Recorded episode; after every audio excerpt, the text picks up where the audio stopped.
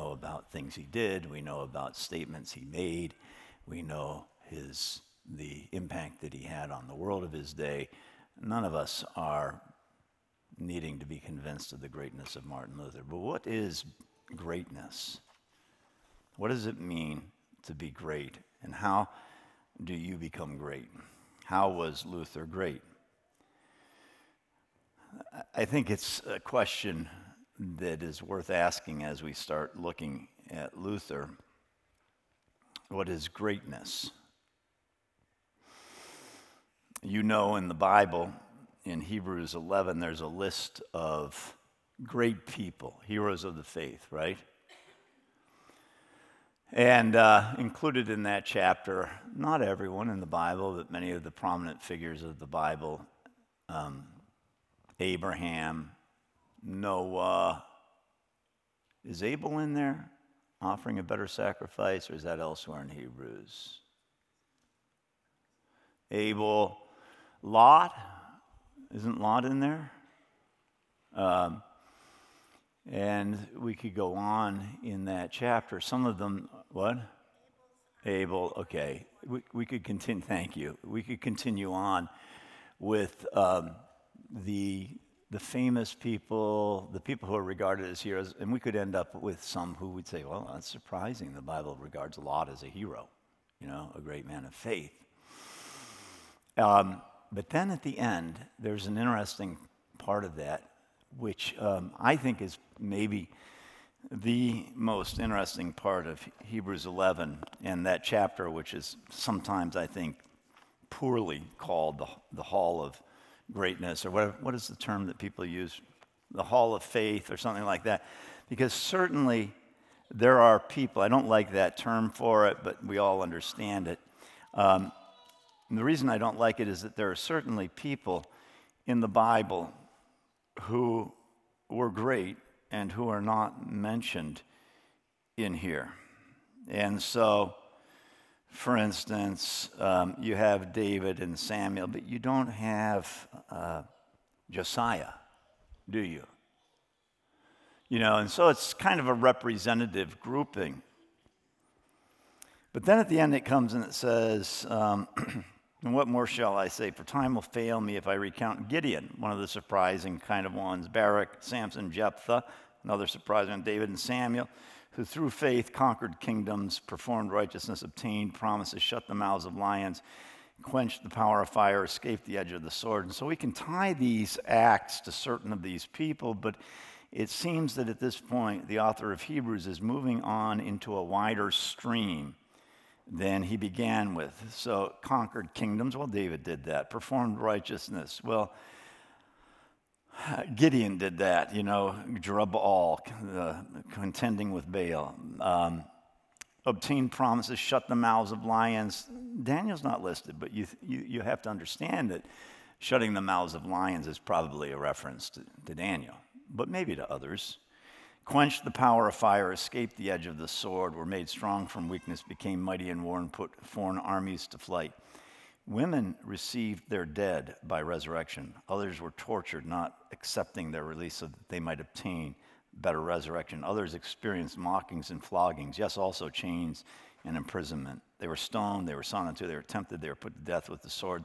They went about in sheepskins, being destitute, afflicted, mistreated, of whom the world was not worthy, wandering in desolate places in mountains and caves and hole, holes in the ground. All of these, having gained approval through their faith, did not receive what was promised. So it becomes clear that as he mentions the specific names of people and their acts at the beginning, at the end, he turns to a broad stream of faith of people whose names are not known by us. He doesn't have time, but he recounts the things that people have gone through.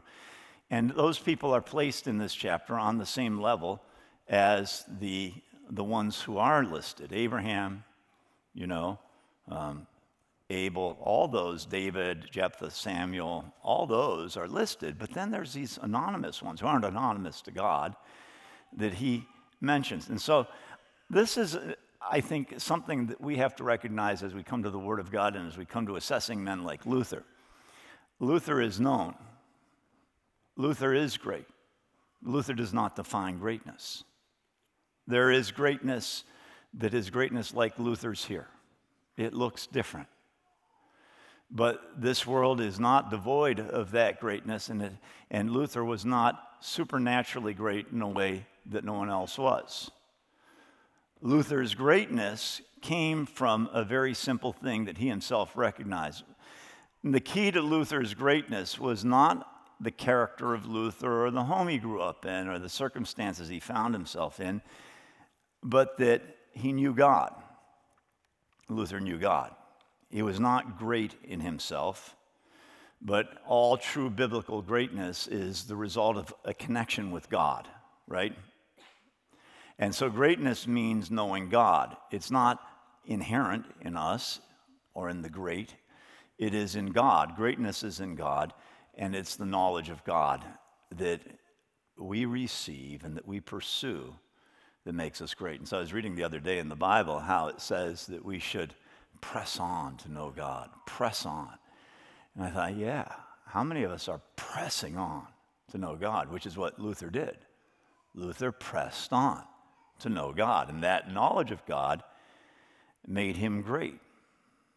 And those who press on to know God, whether they're famous as Luther or anonymous, whether their suffering is written in the Bible or just simply mentioned anonymously at the end of Hebrews 11, are great. Now, as we look at Luther, I think it's important to understand that his greatness was knowing God because as we see Luther, we're going to see him making absolutely bold, kind of bodacious judgments.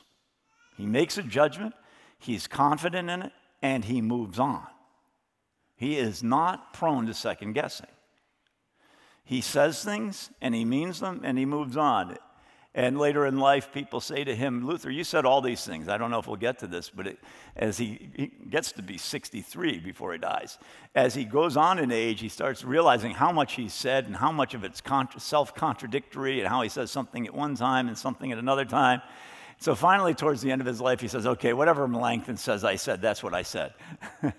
Melanchthon being his best friend and the systematizer of the Lutheran, the, the Lutheran work and denomination. And uh, that's Luther. Um, he, he, he's scathing in his judgments of those who should know God, for those who are called to pursue God by their, by their lives, by their position, and who do not know him and don't seek him. So he's protected, and we'll come to this by Frederick, the elector, Frederick the Wise, Frederick III, the prince of his region of Germany. But Luther was constantly disappointed with Frederick, this man who absolutely out of, out of his wisdom, I think, and desire to be a Christian, a Christian ruler, preserved the life of Luther after the Diet of Worms when he was put under the imperial ban. Frederick the Elector preserved his life, took him to safety, shut him up in a castle so that he could be safe. And during that time, those weeks, Luther translated the Bible into German. Just so Frederick, you'd think was a great guy, but Frederick was a guy who had a finger, as most kings are going to, or a prince, had a finger in the air, knowing which way the wind was blowing, and was attuned to it. And uh, he also was a great collector of relics. He was very proud of his collection of relics. And so Luther called him the great hesitator because he didn't have the confidence of Luther. Luther uh, spoke and wrote very strongly against the Jews. And he's accused today of being anti Semitic and the father of German anti Semitism. But that's not it. It just totally misses the mark. Why was, why was Luther especially strong against the Jews? What's that? Law and grace? I, I don't really think so. I mean, that's, he did go law and grace, but I think that the, the reason he was against the Jews is that they were given knowledge and they rejected it. They did not seek the God who came to them, they did not want him. And so he is strong, and rightfully so. The Bible is strong against the Jews for their rejection of Christ. God is against them for killing their Messiah for saying, Let his blood be on us and our children. We, can, we have to recognize these things or we don't understand Luther. Luther was powerful against the Pope.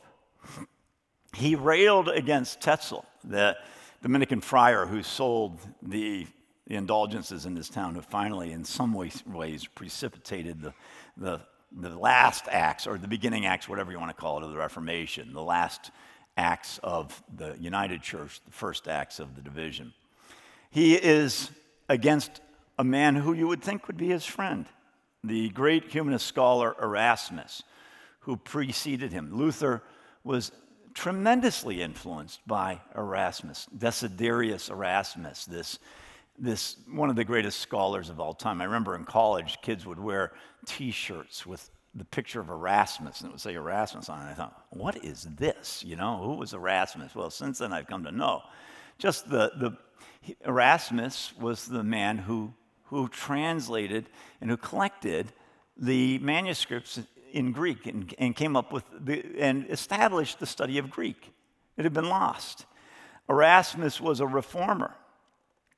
But upon, well, when Luther was arguing with Erasmus, because Erasmus was a theologian with his finger in the air. He, was, he knew which way the wind blew, and he didn't want to go against the papal hurricane. He wasn't willing to do that. So, when in dispute with Luther, Erasmus said that he was he doubted that the truth could be known about whether humans have free will. That's what Erasmus says. I don't know. I don't know if the truth can be known about whether we have free will. Luther replied, The Holy Spirit is not a skeptic. In other words, the Holy Spirit knows, and He's told us in the Word, and he accused Erasmus of a man of being so unsure of things, can't be sure of anything, and, is, and was accusing him of not being a Christian.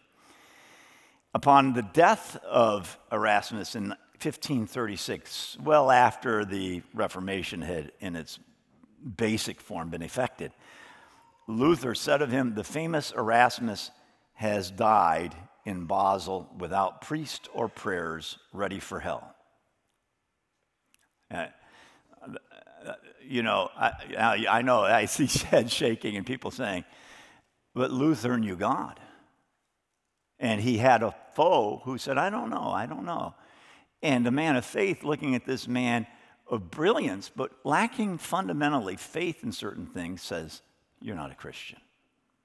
I think Luther's an example for us in these ways. Luther famously said that, well, Luther famously said of the Reformation later in life, I only preached, urged, and declared God's word, nothing else.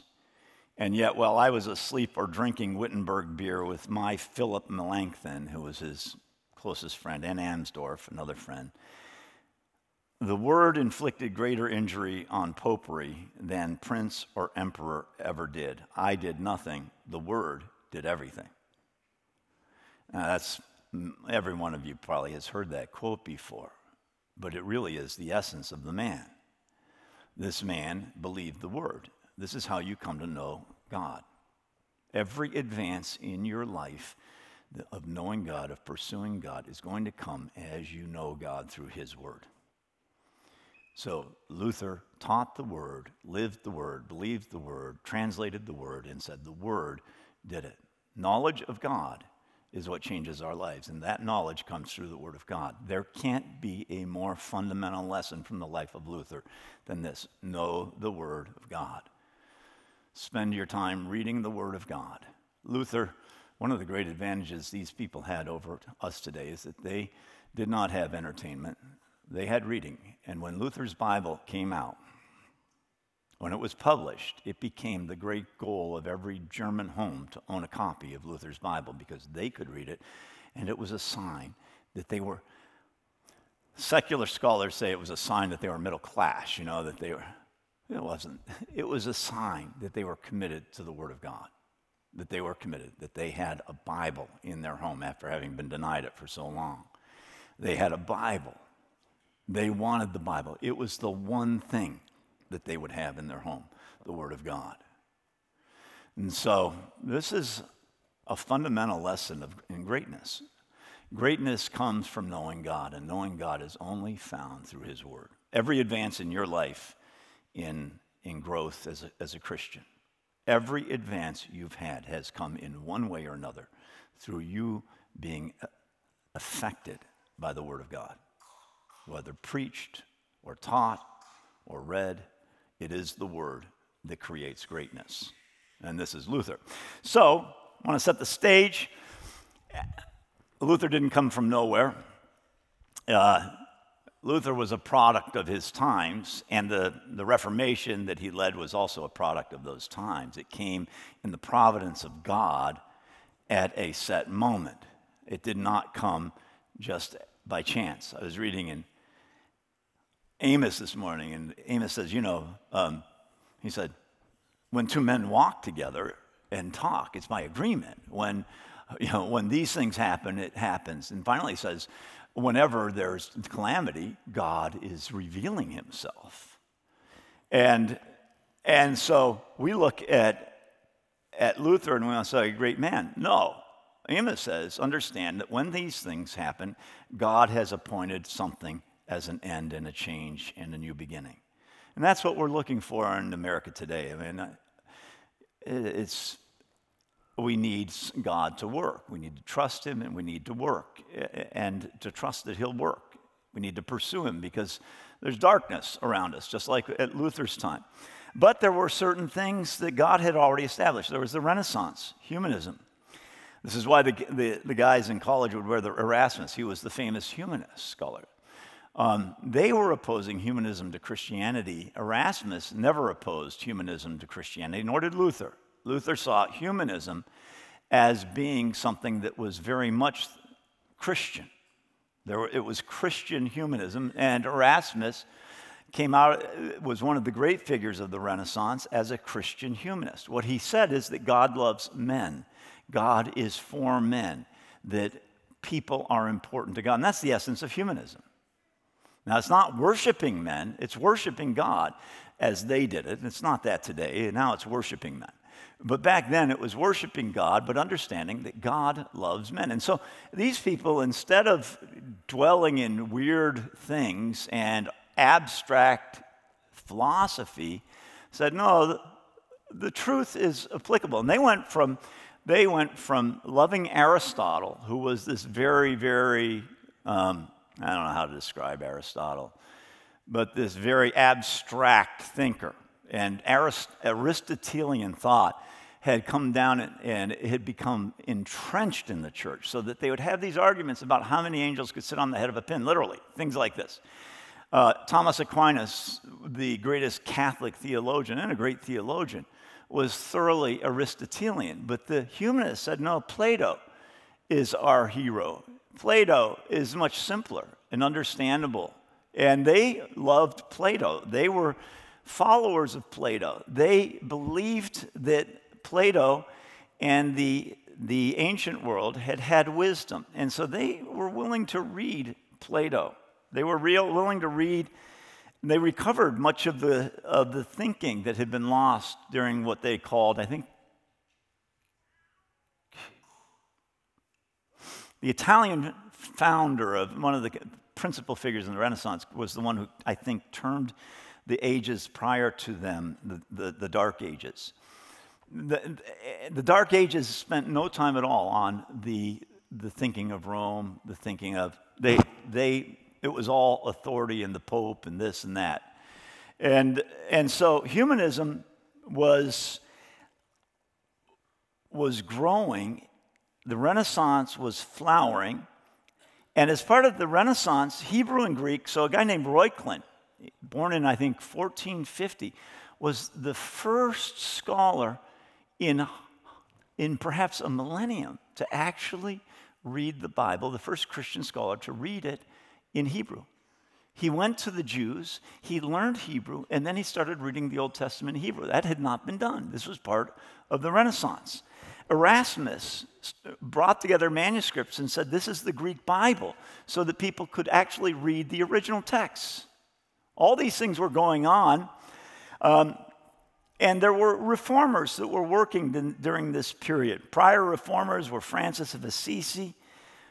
St. Francis, we talked about him a year ago, but he hated the corruption of the church, the wealth. So he started this movement that was the mendicant friars that went without anything. He, they weren't the first mendicants, but boy, he was, he was powerful in his teaching of it. And he he took over the, the Catholic Church in a sense by his, by his commitment to Christ. Huss, who had died a century before, been martyred a century before Luther and the Reformation. Wycliffe, Savonarola, who was a, a reformer in, in Italy, who was burned at the stake in the late 1400s. All these were reformers. Now, they differed a little bit from Luther in that they were trying to reform by changing practice. But there was reformation going on all around. Um, the papal immorality, its avarice and overreach were a part of this because the, the Pope's immorality and his desire for power led to princes who were willing at some point to say, you know what, the Pope taxes us, the Pope does this, the Pope does that. I'd rather be free of the Pope. And Luther was born in a time under a prince who was willing to stand against the Pope. Now, we're not certain that it was because he was a staunch Christian, though at the end of his life he did ask for his funeral. Frederick did, did ask that his funeral be done according to the Lutheran method, and he asked Luther to provide for his funeral how he would do it. So he was stating his commitment to Luther at the end of his life. But all through his life, it was unclear where exactly he stood. It was just clear that he was going to protect Luther. And it was also clear that by protecting Luther, he stirred up a nationalism that gave him independence from the Pope's control. Now, he was an elector, Frederick the Elector. He elected the emperor. He is one of the princes of the realm of the Holy Roman Empire who had the power to elect the new emperor. That's why he's called Frederick the Elector. And so he was not the preeminent king, he was not paramount, he was second level. But, um, and, and so he had to play a careful game because Charles, who was emperor uh, during the Diet of Worms, had condemned Luther to death. And so he had to not go against Charles. He had to slightly go against the Pope. He had to do all these things while protecting Luther. Very interesting guy.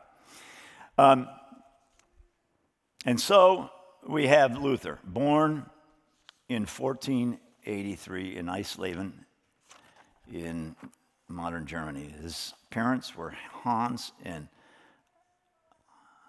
and Margareta Luder, L U D E R. Luther later changed it to Luther from Luder. It was initially Luder. His parents, uh, Lucas Cranach. you've heard of Cranach, C R A N A C H, Lucas Cranach. How many of you have heard of Lucas Cranach? Well, you've, you've seen his works. He's very famous Renaissance painter and a good friend of Luther. And so, due to Cranach being one of the greatest painters of of that era. We have paintings of Luther's father, Hans, and his mother, Margareta. Um, this was painted by Lucas Cranach, the elder. His son was also a painter. Uh, his father and mother apparently worked as servants for the wealthy initially. At some point, they moved to Mansfeld, where Hans worked in copper mines instead of working on, he became a wage earner, it appears. And then uh, the suggestion is there's some that suggest some, some uh, evidence that he became a mine owner or a small mine owner, you know, and that he himself. Certainly, as the family goes on, it's clear that Luther is middle class and not lower class. And, and honestly, if you look through church history, this is one of the points, returning to the point I made initially, that's important. You know, the, people who have the benefit of education are often those who do the great things, that are famous for doing great things. But an education doesn't make a great man. It's just one of the things in the providence of God that He usually uses along the way of accomplishing things. You don't need to be educated to be great, but those who do things like Luther are usually educated. Doesn't mean he's the only great man of his era. There were others who died who were anonymous, and they're just as great. And so, at some point, it seems uh, Luther, his parents make a decision that they're going to send him to school. And they do that. Um, initially, He attends school in Mansfeld and is carried to school. Later in life, he thanks a guy who said, he said carried him to school when he was a boy, uh, um, according to the, the, the evidence from the, that exists from those days. The, the streets were awful, and a little boy trying to make his way through the streets would it would be dangerous and dirty. And uh, and then he goes away to school to Magdeburg, and uh, this would require more money and it's thought that his mother, there's some, some suggestion that his mother actually came from a sort of upper middle class background. When she married Hans, that she came from money and that that money was part of the way that Luther was able to go to school. He went to Magdeburg where he attended as a boarder a school, a, a better school, and a school that went up higher in age. And he boarded, he said later in life, he was, it was a school of the Brothers of the Common Life. Now, the Brothers of the Common Life were a group, it was a Dutch reform movement that spread throughout, throughout the continent, especially in the middle of the continent. Um, they were committed to what's called the Devotio Moderna. It was a, an approach to God that was a reforming approach that had uh, a, a, Dutchman had come up with. He said, We need to go back to the practices of the past. We need to go back. We need to pray. We need to be people who study God's word. They didn't have the word in their language, so they'd give little vignettes of the scriptures, but those vignettes, those little portions were important. And they said, You need to know these stories, these things. They, and it was a, a group that was not um, entirely professional clergy or professional religious. It in, included some who were priests and some who were monks, but it also had many people who just lived common lives. That's brothers of the common life.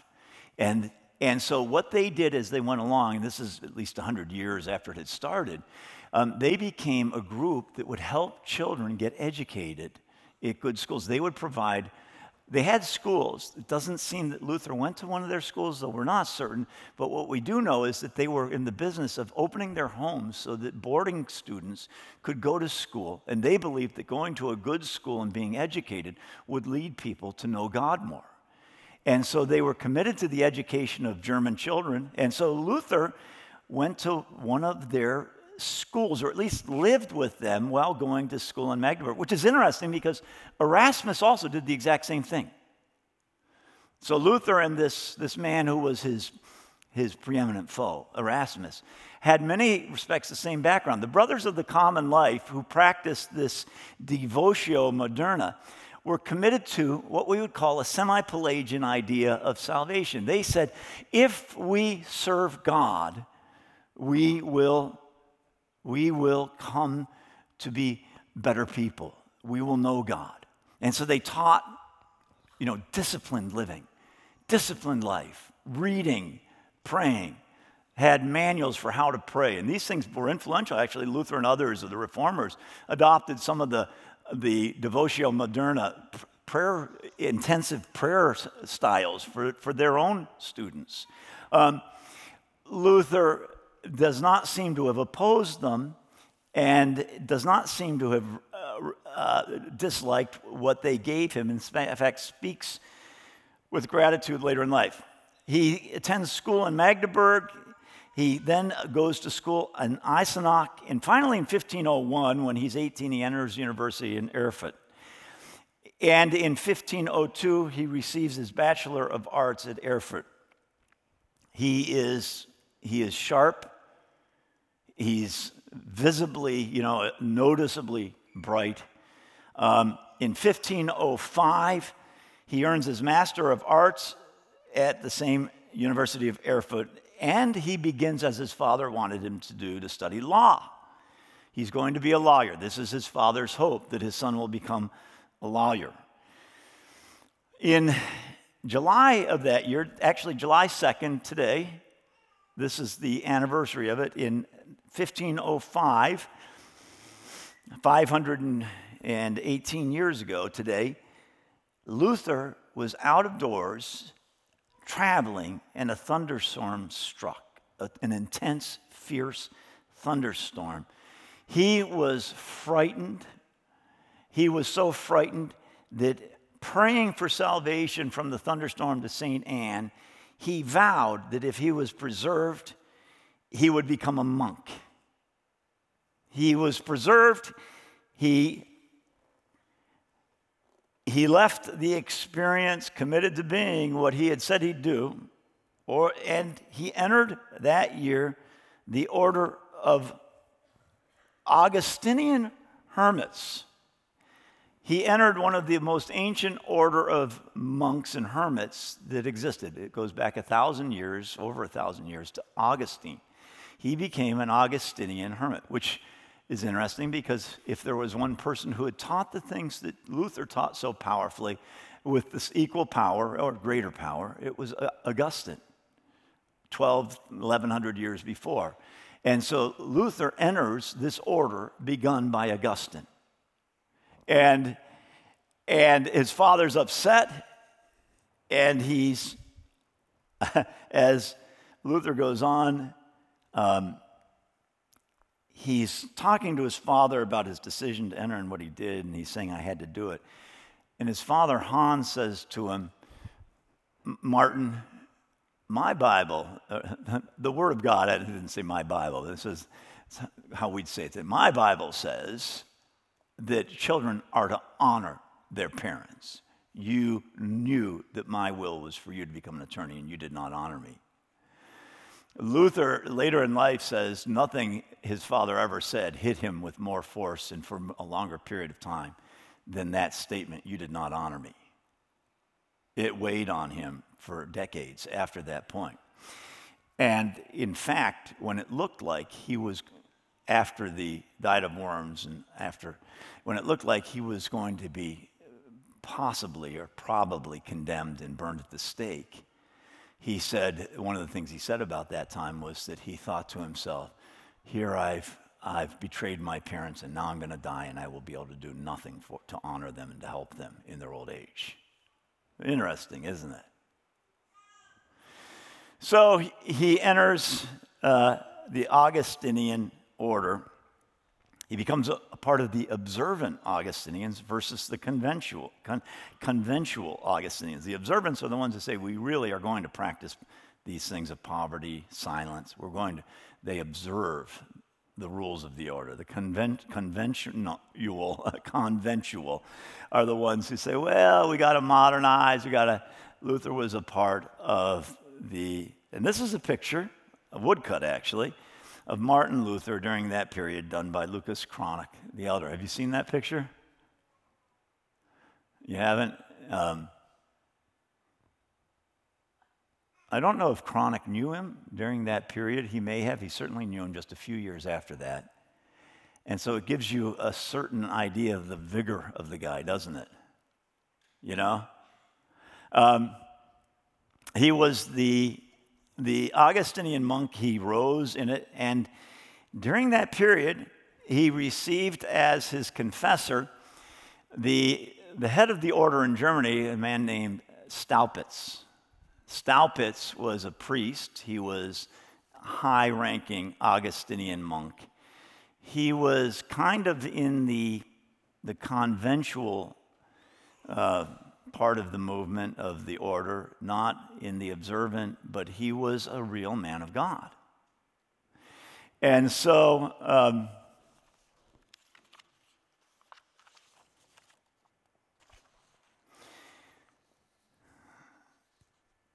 And so Luther's in the Augustinian order. He has this man as his confessor, this, this leader of the order, um, a man who would be acquainted with the Pope. I mean, he's fairly high up in Catholic hierarchy.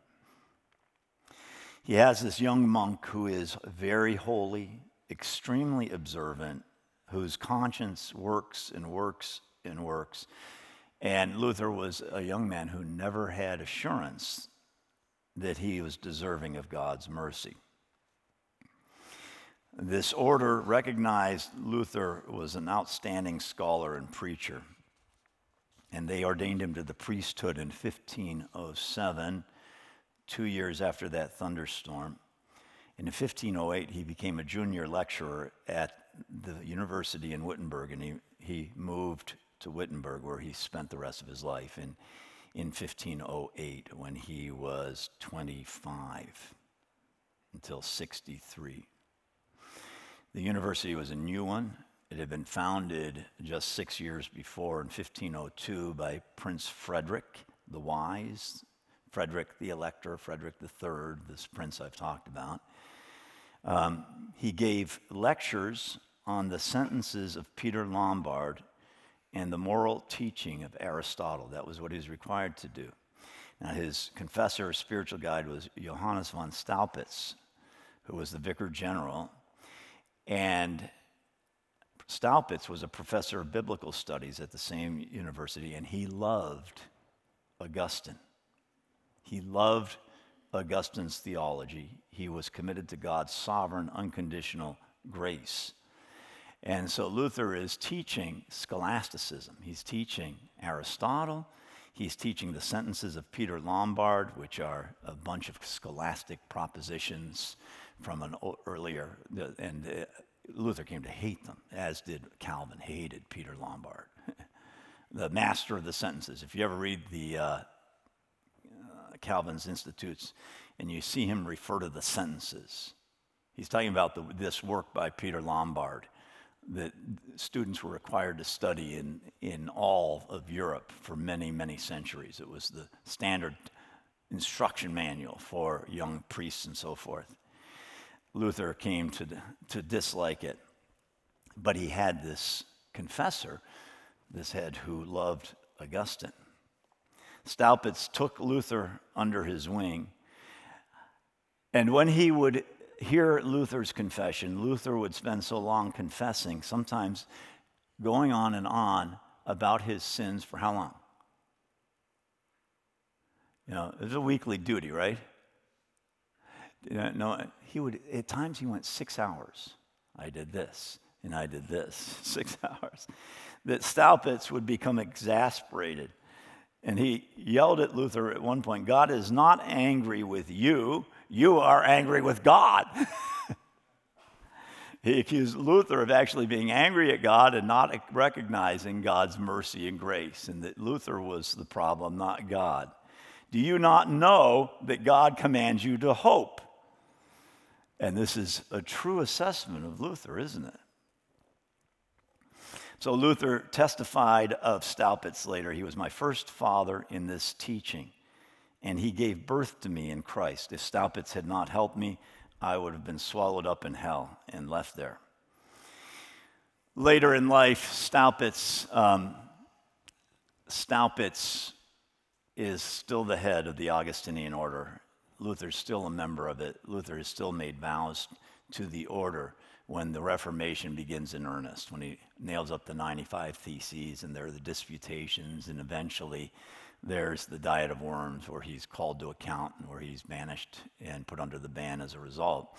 And Staupitz, at that point, um, releases him, writes him a letter telling him that he's released him from his vows. Luther said, That was my third excommunication. Uh, the first was the, I think, the local one. The second one was the, the, the excommunication by the Pope. And then the third was Staupitz telling him he was released from his vows. He took it as an attack. There's some who want think that Staupitz wanted to free his conscience from the vows he'd made, and uh, Staupitz never did go with Luther into the Reformation and said, I don't understand why you have to do this. And it was a kind of a sore that existed for the rest of Staupitz's life and into the future with Luther as well, that this man he loved so much. But in 1511, and we'll close with this, Luther was sent to Rome by Staupitz, along with another more senior friar on business involving these two branches of the Augustinian order. It shows the, the trust that Staupitz had in Luther, but this pilgrimage to Holy Rome for Luther was tremendously disenchanting. Okay, this is an older view of Luther. Just want you to see. This is the last picture of Luther I'll do. This is Lucas Cranach, and this is when he's 45. Um, Luther goes to Rome where he is scandalized. He, He goes to the Mass. He doesn't go and, he, he doesn't go and see the sights. He goes to all the holy places. And at the time, the, the St. Peter's Basilica is being, is being put together. The, it's a, Med, a Medici is, a, is the Pope. Alexander was it? And there's, there's just all this wealth and glamour and glory. But at the masses he attends, the priests actually blaspheme, saying things like, This is the body of Jesus. You know, that kind of thing was going on. And Luther was absolutely scandalized by it. Yet he was still the product of his upbringing, and he came to the Sancta Scala. These were supposedly the steps that Jesus had gone up to the house of Pilate. And uh, the, the, the, the legend, Catholic teaching, was that these had been transported miraculously from Jerusalem to Rome by angels. And that if you went up these steps and prayed and did the Our Father and did it on your knees, you would wipe out, by the end, it would be a plenary wiping out of purgatory. Okay, so you'd wipe out all the sins on your account in purgatory. So Luther did this, climbed up it on his knees, these stairs to the top, every step of the way, and supposedly, according to him at the end, says, I don't know if this is going to do anything or not, but he did it for his grandfather to, to clear him of guilt in purgatory so that he could enter heaven. That's why Luther did it. I, I just wanted to show you that, that um, you can see even today, people are doing this. if you think these things are weird and old and without relevance, they're not. It's still being done. People still go up, and I could show you pictures of these steps far more crowded than this. So, Luther comes back and he says, he repeats the Italian proverb if there is a hell, Rome is built over it. He is disgusted by the wealth, by the, the, the blasphemy, and he goes back convinced that Rome is evil. And that, of course, begins his thinking in a, in a deeper way about the whole system, the papacy, and, uh, and that's in 1512. Well, we're going to continue on with Luther next week. Um, and, uh, and then we're going to end by thinking of Luther's, his great the great truths that he, he stood on, and areas where Luther may have led us astray by his Reformation, which I think is always an important thing to think how he balanced the scales and how it tipped too far in a direction. So, thank you for your attention. Let's, let's uh, expect God to speak to us in worship this morning from his word because that is the key to everything. And uh, you're dismissed. Thank you.